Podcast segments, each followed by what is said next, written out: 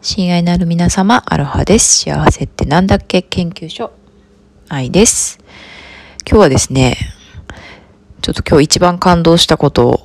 皆さんにお話ししたいと思います。それはですね、うちのもうすぐ2歳になる息子、ゆうたろうがですね、自分の名前を自分で言えるようになった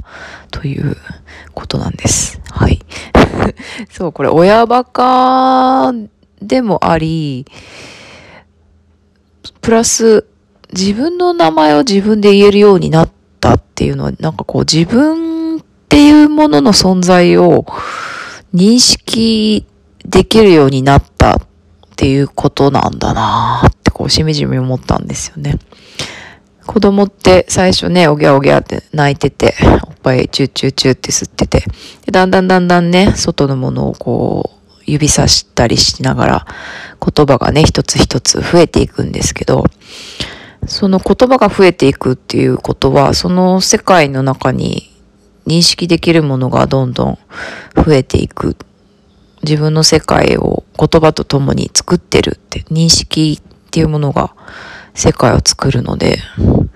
そう、言葉と共に、ゆうたろうの中に、ゆうたろうの中にある世界が、外にある世界がどんどん作られていくっていうことを、一つ一つ私もね、一緒に体験してるわけなんですけど、例えば、色、色をね、色の名前言いますよね、子供って赤とか青とか。で、ゆうたろうも最初は2色だったんですよね。赤、青、赤、青ってぜ、ずっと言ってたんですよね。いろんなものを、あの、指さしながら。まあ、まあ視覚的にはね、いろいろその赤と青と黒と白といろんな色の違いは感じてるとは思うんですけど、まあ言葉で言うとその2色だけだったのが、まあ少しずつ黄色とか白とか紫とか言えるようになってきて、そう自分で捉えている世界がどんどんどんどんカラフルになっていくっていうことを今子供と一緒に体感させてもらってます。で、まあ大人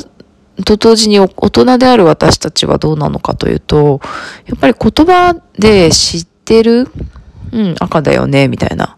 あ、それ白だよね、うん、うん、みたいな。そう、言葉で知ってると思い込んでいるけれども、でもその言葉の裏に、実は知らないことがいっぱいあったりするっていう、うーん、ことを、っていく？知っていると思っていたことの実は知らなかったことを知っていくっていうことがすごく大事になってくるんじゃないかなって。もちろん新しい情報とか新しい新しい言葉っていうのをどんどん取り入れていくっていうこともそうなんですけど知っていく知っていくじゃなくて知っていると思っていたことの裏側とかもっと奥とかいうところをどんどん深めていく。ちょっと違う視点に立って見てみるっていうようなことが大人にとってそう子供が新しい言葉を覚えるような成長に世界を広げていくっていうことにつながるんじゃないかなと思いました。それはですね、ミニプロでこ、この間ね、そう、オンラインフェス、ミニプロが行われてたんですけど、そのミニプロでお話ししてくださった隊長のね、安池中也さん、株式会社子供家具メーカーのエテの隊長のお話会を聞いてそう思ったんですよね。はい。この体調のお話会は本当私3回4回聞いて、本当に毎回魂を揺さぶられてるんですけど、またね、11月に私の開催するハチドリカフェでも隊長にお話ししていただこうかなと思ってるので、ぜひぜひ皆さん知るっていうことをね、揺さぶられる1時間になるんじゃないかなと思いますので、ぜひぜひ遊びに来てください。そんなわけで今日の